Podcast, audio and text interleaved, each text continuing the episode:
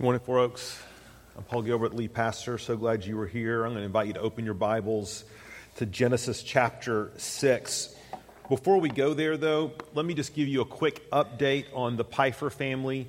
Uh, if you're a regular here, you know that Rob and Shannon Pfeiffer oversee our children and student ministries, and their oldest son, Jake, is in Shands right now having tests run on his brain in preparation for for brain surgery where they're going to go in and um, try to deal with the source of the, of, the, of the seizures that Jake has been having over the last number of years. Continue to pray for them. If you want to get an update on their current happenings, go to the Caring Bridge website, address up there, and you can find out more. Shannon's been posting uh, comings and goings. They really are, uh, this is a strange thing uh, to, to, to, ask for prayer for, but they really are praying for seizures, okay? Because part of, part of the goal before they can go in and do the surgery and fix what's wrong, they, they, they need Jake to, to, to have multiple seizures so they can measure and know where to go in and do all those sorts of things. So they're really praying for seizures, praying for, for respite, praying for help um, in healing for him. And so, so thanks for thinking of them. Be praying for them. Go on the website and get an update.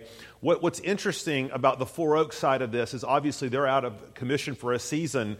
And it's a real interesting season, interesting timing that God has put upon us because this is the time where we typically recruit volunteers for children's ministries.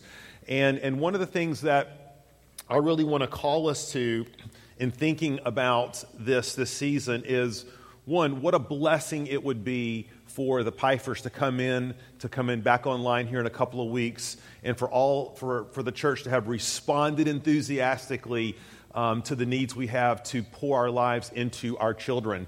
If you're a regular here, you know that for us, children's ministry is not drop off ministry, it's not entertainment. Um, it's, it's, we certainly have a good time and have fun and all those things, but it's a chance to pour ourselves into the next generation. It's a partnership that we have together as a church family with our families to raise our children up in the nurture and admonition of the Lord. And so, as I'm looking across the landscape this morning, I see a sea of veteran parents. Um, I see some fathers and mothers of the faith. I see some of you breathing easy because your kids are finally out the door and those sorts of things. And let me just assure you, now is not the time to breathe easy, okay? Now is the time to pour yourself into our families. Listen, we have a lot of needs in elementary school. We're not asking you to teach a class, we're just asking you to come alongside and help and pour yourself in. And if, if God, if you feel God stirring in your heart in that way, Four Oaks, please stop by, talk to Julia Stake out in the lobby. Julia is kind of holding down things in children's ministries while Shannon is gone. What a great opportunity we have to, to bless the Pfeiffers, but also to, to pour ourselves in to our kids. So there you go. Um, Genesis chapter 6 is where we are. We are back in Genesis after a seven week hiatus this summer where we were looking at the seven churches of Revelation. If you're, if you're new to us, we preach through books of the Bible, passages of the Bible, and we supply you with these, with these nifty sermon booklets where you can take notes. You can use these in your quiet times. They track with the messages. You can take them to your community groups. They have discussion questions all that good stuff. But as we were away uh, for the last couple of weeks, um, for part of the time we were off the grid up in the mountains. It felt like we were filming an episode of The Deliverance or something. And what was interesting is that for, for, for six people, um, which is a number of folks in our family who were like plugged into the interwebs for our very livelihoods, right? For our very existence. It's let's say after day two of no internet access, we all start to twitch. You know, we need we, we got to get on something. But there were those glorious moments when we'd go out for a walk and like we would ascend to the top of some mountain and like for a brief second we would have cell coverage okay? It was glorious. It's like like all the messages would start pouring in and it was like going to our mailbox and like hey what's happened in the world since we were since we were offline? The same sort of thing is happening here in the book of genesis since we were last there. Remember that we, we, we, we spent the spring talking about the creation and the fall and that even though mankind had, had sort of brought sin and destruction upon himself and herself, God had made a promise. And the promise was in Genesis 3:15 that I'm going to fix this, God said. I'm going to raise up a Messiah um, from the line of Seth. I'm going to save the world. He's going to crush Satan's head. He's going to bring mankind and God back into reconciliation together. And then we, we sort of begin to trace those two lines. Remember, there were two lines, two, two parts of the family tree that each and every human being is a part of. We're either part of the, the line of Seth, which is the line of promise, where the Messiah comes from, or Genesis says we're from the line of Cain, those who've turned away, who don't worship the living and true God. And we've been sort of tracking these two lines of people. And as we come back online, so to speak, with Genesis chapter 6 this morning, we get an update. We reconnect to the internet, so to speak, and we, we get a glimpse of what's been happening while we've been away, how, how, this, how these two lines have been progressing. And Genesis 6 is going to tell us that the returns on election night are not promising. Things have grown very dark in the history of mankind. And this morning we're going to look at what exactly is happening and what God decides to do to remedy it. So we're going to be in Genesis 6. I'm going to invite you to stand this morning. We're going to read verses 1 through 8. Listen to the reading of God's word. When man began to multiply on the face of the land and daughters were born to them, the sons of God saw that the daughters of man were attractive, and they took as their wives any they chose. Then the Lord said, Amen, My spirit shall not abide in man forever, for he is flesh. His days shall be a hundred and twenty years. The Nephilim were on the earth in those days and also afterward, when the sons of God came in to the daughters of man, and they bore children to them. These were the mighty men who were of old, the men of renown. The Lord saw that the wickedness of man was great in the earth, and that every intention of the thoughts of his heart was only evil continually. And the Lord regretted that he had made man on the earth, and it grieved him to his heart. So the Lord said, I will blot out man whom I have created from the face of the land, man and animals and creeping things and birds of the heavens, for I am sorry that I have made them. But Noah found favor in the eyes of the Lord. Let's pray. Heavenly Father, when we come to this passage that has all sorts of, let's be honest, bizarre, complex, weird things from a 21st century perspective going on, we're just cognizant that we need your word. We need your Holy Spirit to make your word alive to us. Word, the Apostle Paul tells us that all scripture is God breathed. Yes, Genesis 6 is breathed out by you. And so we stand in need of your illuminating work of grace in our hearts this morning. We ask that you would do it. In Jesus' name we pray. Amen. You may take your seats.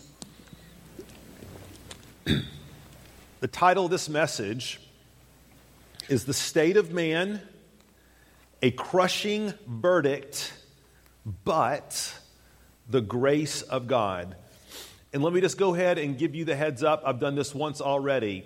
The first two points are just grim, okay? There, there, there's not a way to make them happy clappy, but I think, as you'll see, it's really, really important that we sink our teeth into these first two points to fully understand and embrace the third. So here we go the state of man.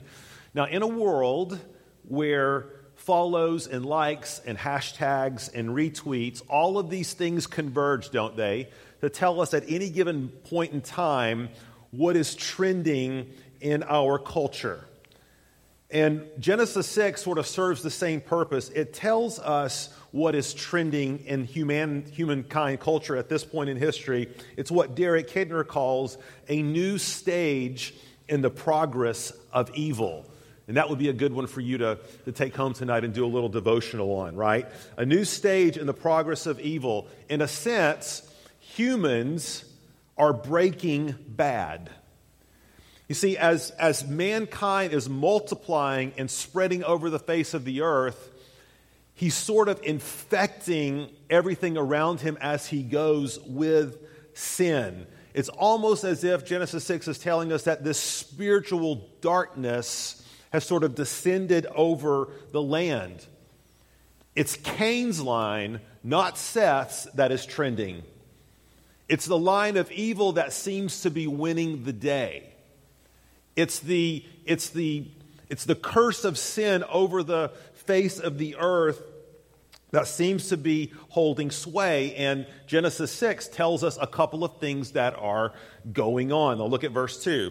It says that the sons of God saw that the daughters of man were attractive, and they took as their wives any they chose. Now, this has been, there's been no shortage of theological debate over the history of the church as to what Moses is talking about here. One traditional interpretation, and by the way, you can find an outline of some of these different views in your, in your booklet. Um, one of the traditional views is that what Moses is describing here are, in fact, fallen angels, demons, um, who take human form, who come on the earth, who intermarry with humankind, and that their progeny um, end up being these big, bad, evil dudes. Now, let me just say this there, there's, a, there's a biblical pathway to that interpretation. I don't have time to go into it this morning, but I don't think that's what Moses is pointing us towards. I think it's actually much more simple and straightforward than that.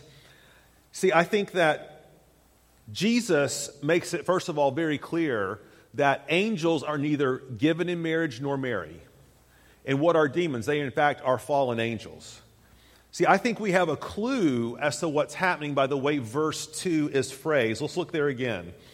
It says, The sons of God saw, keep that in mind, that the daughters of men were attractive, and they took. Now, that word attractive can also be pleasant to the eye. Now, let's think for a second. Where in Genesis in our study so far have we heard that sort of phraseology or form of language? Of course, we've heard it in the garden.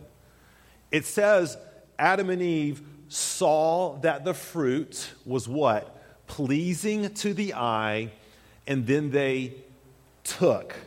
And I think Moses is using this same sort of pattern to communicate something about something that's happening in the line of Seth. See, I think the sons of God is just a metaphor for the line of Seth.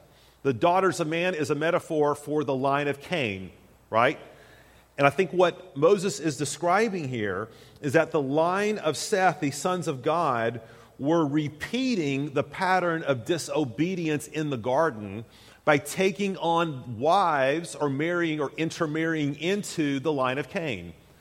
See, this is this part of God's plan from the very beginning was that he would have a people that were holy, that were separate, that were set apart. He wanted them to remain pure, not out of a hate or dislove of mankind, but out of a preservation for them. Because God says, I'm going to preserve this line, I'm going to raise up the Messiah for the sake of winning the nations, drawing the nations, saving the nations to myself. And God says, in order for that to happen, the line of promise has to be pure. I have to have a people who are set apart for obedience and holiness. Remember when Moses was writing this, the Israelites were wandering in the wilderness. They were getting ready to go into the promised land to conquer it that was full of pagan nations, pagan people, idols, false worship, false temples, false sacrifices. And what was one of the chief warnings that we hear continually from God through Moses to the people of Israel Be holy as I am holy. Don't intermarry. Don't mix and match your religions. Don't, don't let lightness dwell with darkness. And Moses' intention here, and it, to them and to us, is to say if you want to know where things went wrong with humanity, kind of subsequently after the fall, this is where it happened. I had a people who did not have their hearts set upon me, upon being holy, upon being obedient, upon being a people that were set apart for my worship. You see, they had a posture, these the line of Seth at the time. I look back at verse 2, and it's interesting the language. It says they had a posture where it says, and they took as their wives any they chose. See, these were not brides or marriages given to them by God. These were sort of things they entered into independently, autonomously, self sufficiently, with no regard of what God's word would have to say about marriage or relationships. Now, one of the fundamental questions that we have to grapple with, and this is not the main point of the text, but it's certainly an important point, and it's just a fundamental question we have to wrestle with if we call ourselves a Christian, if we're, if we're professing faith in Jesus Christ. Christian, have you at a basic level submitted your relationships to God? Do you have a fundamental posture that says, God, whatever your word says about marriage, whatever your word says about divorce, whatever your word says about friendship, whatever your word says about community, I'm there. It may not always make sense to me. It may not be what my heart says. It may not feel like flourishing, but God, do I trust you enough in order to entrust myself to you in your word? You see, whether it's romantic relationships, close relationships, community life, we've all been around enough to know that so much is at stake in those choices, aren't they? Relational decisions are some of the most important ones we will ever make in our lives. Relational decisions who we're going to marry. Is it a Christian? Is it a non Christian? Are we going to be faithful? Are we going to endure? Are we going to persevere? Do I align myself with someone who's, who's strong in the faith, or do, am I just sort of kind of hanging out and sort of kind of being carried along by that friendship? See, all of these things sort of fall under this sway any that I choose. See, it's a reminder, church, that darkness cannot dwell with light, that we ultimately cannot have two lovers. We're either in love with Jesus or in love with the world. To which you might say, but, but Pastor Paul, doesn't Jesus talk about being salt and light? What about being a witness? What about being on mission? Oh, yes, absolutely.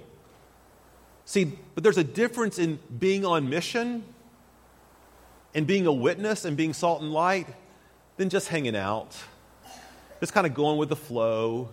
Like if you're in a relationship right now and, and, and you have been for some time and you don't know where that other person is spiritually, or you've never talked about the things of God, there's a good chance you're, you're not on mission, okay? You're not on mission. You're being carried along because it's a rule of thumb relationships will always gravitate to the lowest common denominator. And if you find yourself in any kind of relationship and you are being influenced more than you are influencing, that's always a concern. And so, so, so Jesus makes a claim on our relationships. He makes a, a, claim on our marriages. He makes a claim on our marital status. He makes, he makes a claim on all of those things. This text speaks to it. A second thing that we find in this passage, and again, this is another hotly debated issue, is something we find in verse 4. It says, The Nephilim were on the earth in those days. What on earth is the, is the, are the Nephilim? I think in the Hebrew, it's translated Mr. Snuffleupagus or Heffalumps or something. Actually, it's translated literally giants or mighty men. Now, again, theologians have debated this. Are these, are these the progeny of the sons of God and the daughters of men? Are these like physical giants? And you just need to know that term giants can be translated a variety of ways. It can mean kings or warriors or mighty men. In fact, I think that's exactly what Moses is referring to here that this is a term and expression by the fact that in those days, not only were the people of God, the line of Seth, utterly corrupting themselves, but natural humanity, the line of Cain, was following suit. They were living independent, autonomous, proud, self reliant lives. They were, they were going about their business. They had no need of the worship of the living and true God. They were living independently defiantly, arrogantly. And I think the reason that Moses mentions these Nephilim alongside these intermarriages that were happening is because both sort of have the same root. Both ultimately put their stake in the ground and say, God, I know what's best for my life. And, and you're fine I'm fine to bring you along as long as you sort of endorse what I've already decided to do. But when it comes to being Lord of my life, I'm not having any of that. You know, Tim Keller had an interesting quote recently. He always has an interesting quote. He said, that when it comes to the cost of discipleship, for, for most Christians, now listen, for most Christians, we never say, well, you know, I'm not willing to pay a cost or I'm not willing to give things up. All of us will say that we, we, we are. But what can sometimes distinguishes, distinguish us, distinguish us is that we still want to have ultimate sway over what those things are. And here, this is a living, breathing example of that. And it's why God offers this devastating assessment, and it is devastating. Look at verse 5. It says, The Lord saw that the wickedness of man was great in the earth, and that every intention of the thoughts of his heart was only evil continually. Now, this phraseology, God saw, again, let's think about where we've heard that before. It was in the garden, right? It says that God made everything, and it, each day was punctuated by what? God saw that it was good. God saw that it was good. And there, it doesn't mean like a, just an intellectual knowledge. It means God said, I have myself crafted this. I intimately know it. It's a part of, it's, it's flowed from my fingertips and my glory, so I know it like I know myself. And what God is saying is that I'm looking down on humanity, and, and I'm not just a distracted, distant God that's like kind of observes things. He's like, I know it. I, I see it. I'm, I'm in tune with it. And he gives this just stinging indictment. Look in verse 5 when he describes sin. He says, Every, only, and continually. See, and the, and the expression is really just meant to convey something just fundamental to us, if, as if we didn't know this. That sin does not simply impact a portion of our lives. Sin are not simply mistakes or missing the mark. You see, sin is a condition, and sin as such has infected every area of our lives. Do you realize that there is no part of your life or my life, our intellect, our thoughts, our emotions, our behaviors, our relationships, our motivation, that is not in some way tainted by sin? When we use the word total depravity, we don't mean that man is as bad as he possibly could be because we do believe in God's common grace that restrains man. But what we do mean by total depravity is that every area of our lives is in some way impacted by a, a gut level heart rebellion against God. Now, you may say, Pastor, well, why is Moses telling us all this? Why is he telling the Israelites wandering in the wilderness all this? I think it's very simple. He wants to communicate, and we need to hear this you cannot save yourself. You are beyond self improvement. Our problem goes way beyond um, do these three things get a purpose in life and you'll be good? Find, just, just plug into whatever you're going to find fulfillment in. Craft your own brand or version of spirituality, and it will take you where you want it to go. Moses saying, No, no, no, you, you've vastly missed, if that's, if that's where you are, you've vastly misunderstood the impact of sin. You can't save yourself. And as we're going to see, this sets us up to hear about the only thing that will. But before we get there, we got to hear God's verdict. Number two, a crushing verdict.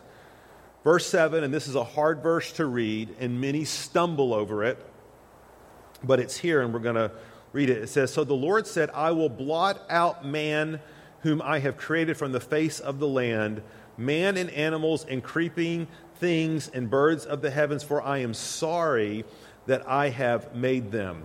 Now, that word blot out literally means to erase.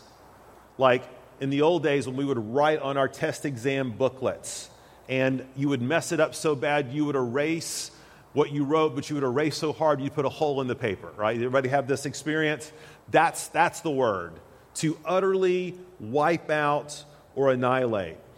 And let's be honest, particularly in the 21st century postmodern context, when we hear whether you're Christian or not, when we hear words like judgment, wrath, God actually killing people, punishing people, let's be honest, there's something in us that recoils from that. There's something that wants to run away from that. There's something that wants in us that wants to reframe that. Because there have been many, many so called self professing Christians who have radically changed their theology in order to get around verses like that. They have so radically changed their theology that what they embrace is, is unrecognizable from biblical truth and biblical Christianity. This has led some people who are outside the faith to, to go as far as to say, well, Christianity is clearly immoral. It's an evil in itself that must be extinguished. And let me just say, first of all, that on one hand, I totally understand that assessment. I totally understand how, from a human perspective, this can seem like a very hard idea, a very hard verse. You see, everybody wants to put God on trial, or as C.S. Lewis says, put God in the dock and bring him under judgment, which makes perfect sense if, now this, this is the big if, if man is our starting point. See, if, if, if man is your starting point and everything evolves around man, starts with yourself, begins with yourself, ends with yourself, is all about yourself, then yeah, this is, a, this is this verse is untenable. But it's when we begin, it's when we begin with God and who God reveals himself to be. It's only then that we can begin to get in touch with what this verse is talking about. See, next week we're going to talk about the flood. But before the flood can even make sense in a postmodern context, we have to understand something, and it's what this passage tells us. It tells us not just how our sin lands on us, it tells us how our sin lands on God. And it allows us to make Him the starting point and not ourselves. Look at verse 6. It first of all says, God was grieved to his heart that he made man. Now, that word grieved is the same one that is used when the sons of Jacob exact revenge against the man who raped their sister. It's meant to distinguish or communicate this idea of holy anguish that's compelled to action. It's a, it's a righteous anger. And so the first thing we need, to, we, we need to understand is that our sin grieves God because of who He is. Before we can understand what compels him to action, we have to understand what moves the heart of God. Now, that may seem like a strange expression to you, but just remember we are made in the image of God. The fact that we have personality and emotions and thoughts, these are all because they are patterned after the very attributes of God. We know that Jesus experienced all of these things. It goes on to say, look in verse 6, that God regretted making man. Now, this is clearly, of all the things in this text, this is one of the more difficult ones, probably the most difficult one to grapple with. In fact, in the Hebrew, it actually means to be sorry or to repent for. Let me say, well, Pastor Paul, how, how is that possible? How could God be sorry as if he did something wrong in making man? After all, we read Numbers 23 19, don't have to turn there, but what does it tell us? God does not repent like a man. And some would say, well, see, well, that, that's where the Bible contradicts itself, and it's saying this over here and this over there. I think the way that we have to understand this is that this text is not saying that God did anything wrong by making man. Guys, God, God knew what was going to happen when he made man. From what point in time had God planned for your rebellion and my rebellion? He had planned before the foundation of the world. That's why it says, before the foundation of the world, he had set aside his son, who was holy and blameless, to die for us. So this is clearly not about God being taken by surprise, or God doing something wrong, or God committing some sort of sin. It's meant to, it's an anthropomorphism, which just means to say that he's putting in human language this idea that God was grieved to his soul. You know, a lot of times when you see these true crime specials and they'll interview victims of different crimes or the families of these particular victims, and your heart just breaks for them. But you know, some of the saddest interviews are the, are the ones they do with the families of the perpetrators. You, you, I mean, people are broken, but, but you've never seen such brokenness in families because there is this sense in which they're saying, This was my. This was my beloved son or my beloved daughter. I loved them. I conceived them. I raised them. And they've gone on to commit these horrific crimes. And in the depths of their hearts, there's something that tells them, as would it have been better if they had never been born to begin with? That, that's sometimes the ang- cry of anguish you hear from parents in that situation. And I think that's something imperfectly analogy, imperfect analogy, what we're hearing from God. It's not a profession of guilt, it's a, it's a cry of the heart. And again, why, why is Moses telling us this? Why is Moses telling us this? See, I think Moses is telling us this is that he's holding up a mirror and says, unless you can understand the nature of your sin, unless you can understand how it lands not just on yourself and your fellow human being, but unless you can understand how it lands upon God, you're never going to understand His grace. You're never going to understand the extent to which He went to to fix what is wrong. You've heard me say this many times. I stole it from some preacher way back in the day, okay? But here it is if your view of your sin this morning is that big, then for you, Jesus will be about that big. Itty bitty view of sin, itty bitty view of God. But if, you, if, if, you're, if, if, you're, if, I'm, if you're hearing God's word this morning and this is all being impressed upon your heart, and you're saying, Pastor Paul, the, the enormity of my sin is being exposed to me by God this morning, praise be to Him because your view of God, your view of His grace will be this big. When you have a big view of your sin, then you have an even bigger view and need of your Savior. Big sin equals the big grace of God, which brings us to our last point. Verse 8, and it's the first word that's clearly the best. God said, All these things, I'm going to wipe out everybody. But then in verse 8, he says, but Noah found favor in the eyes of God.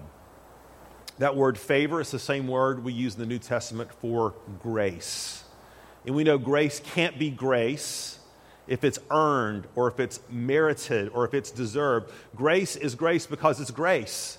It's grace because we don't earn it, we don't deserve it. It's given freely to us. Now, next week, if you want to read a little bit ahead, next week, as we get into verses 9 and following, we're going to find that Noah was a righteous man, that he was a blameless man in his generation, that he walked with God. But I want you to understand the sequencing here and why this equation is of vital spiritual importance. It does not say in Genesis 6 that because Noah was righteous, because he was blameless, because he walked with God, thus God found favor with him. That's not what it says. It says, God saved Noah, chose him, picked him out, redeemed him, set him apart by his grace, and thus Noah walked with God. Noah responded in faith. Noah was a righteous man. That order of things is absolutely crucial to your spiritual life and my spiritual life. Again, what Moses is saying is that this line of humanity is going to be preserved. He said, I'm going to wipe it all out. I'm going to start over with Noah, but make no mistake about it, my grace will win the day. I will raise up from the line. Noah's not the person. Noah's son is not the person. David's not the person. None of those people are the pre- people. But I'm going to preserve this line by my grace so that ultimately the Messiah can come and one day wipe out sin once and for all. Verse 8, but Noah. Guys, where, where do you need to be reminded in your life today? But, but Noah, or but the grace of God? or but the favor of God, that, that it's all God's grace, that it's all God's mercy, It's not about you. It's not about what you've done or not done. It's about what He's done for you through His Son, Jesus. Verse 3 tells us something else about this grace, and I think this is interesting as well. Look at verse 3. It says, Then the Lord said, My spirit shall not abide in man forever, for he is flesh. His days shall be 120 years. Again, some theologians think what God is saying is that I'm going to limit the age of man to 120 years. I don't think that's what this re- refers to. One, we have people living after the flood who live much longer than 120 years. What I do think God is saying is, I'm going to blot out man, but not today. I'm going to wait. I'm going to wait 120 years. And every day, Noah is going to go out in that cornfield or whatever, and he's going to start building that ark. We need an ark right now, it sounds like, right? He's going to start building that ark. And people are going to come up to him and say, Noah, crazy Noah, what are you doing? Well, I'm building this ark because God's going to destroy, God's going to do what? God's going to destroy the earth in 120 years, and there, there, is, a, there is time for you to, to repent and change. Again, why is, why is Moses telling us this? He's wanting to tell us, Four Oaks, that as long as we still have breath in our lungs, there's always a window. There's always time. There's always an opportunity to turn to God in faith and repentance. It's not too late. You're saying, Pastor Paul, are, are you saying that if the people of earth at that time had turned and repented, that God would have saved them? Absolutely. Absolutely. Look at 1 Peter 3:20. It says, because they formerly did not obey when God's patience waited in the days of Noah while the ark was being prepared. When it says God's patience waited, what is God's patience waiting on? God's patience is waiting on mankind's heart to turn to Him. See, Scripture is very clear on this. God desires no man to perish, but all to come to know him. Again, other controversial texts, it just simply means this God saves all kinds of people, but it also means God does not take pleasure. God, God, God does not sit around getting giggles on the fact that, that he must punish and pour out wrath and judgment upon sin. That's why his heart is grieved. And that's why he says, 120 years and I will wait patiently. Four Oaks, where are you on the 120 year clock, so to speak, in your life? Where have you felt the, the, the move of God, His call, His conviction, His movement, His working, and you've said, you know what? There's plenty of time for that. Not today. God is wanting to communicate to us today. Uh, today is that day. See, Jeremiah 18 tells us this, and if at any time I declare concerning a nation or a kingdom, I will build and plant it. And if it does evil in my sight, not listening to my voice, then I will relent of the good that I intended to do it. Now, therefore, say to the men of Judah and the inhabitants of Jerusalem, Thus says the Lord Behold, I am shaping disaster against you and devising a plan against you. Return everyone from his evil way and amend your ways and your deeds. See, it's the kindness of the Lord that leads us to repentance. We say, well, Pastor Paul, that, are you saying that like whatever I've done prior to my life, whatever I'm doing now, if I simply turn to Him in faith and recognize my sin and call out to Him that He will save me, that He will cleanse me, could it be that good? And the answer is absolutely. You see, that's the gospel in this passage. See, the gospel in this passage is that even as, as we're going to learn next week, God pours out this rain of destruction upon mankind, his indignant, righteous wrath poured out on mankind justly that the gospel is this that God has taken his indignant, righteous rage and anger and poured it out on whom? His Son. So that you and I can find mercy and grace and help in our time of need. See, the gospel is not something for New Testament Christians. The, go- the gospel is all over the Bible. The gospel is good news for you and me today. So, would you hear him? Would you not harden your voice, his, your, his, your heart to his voice, but would you turn to him? But, but, the grace of God. Let's pray.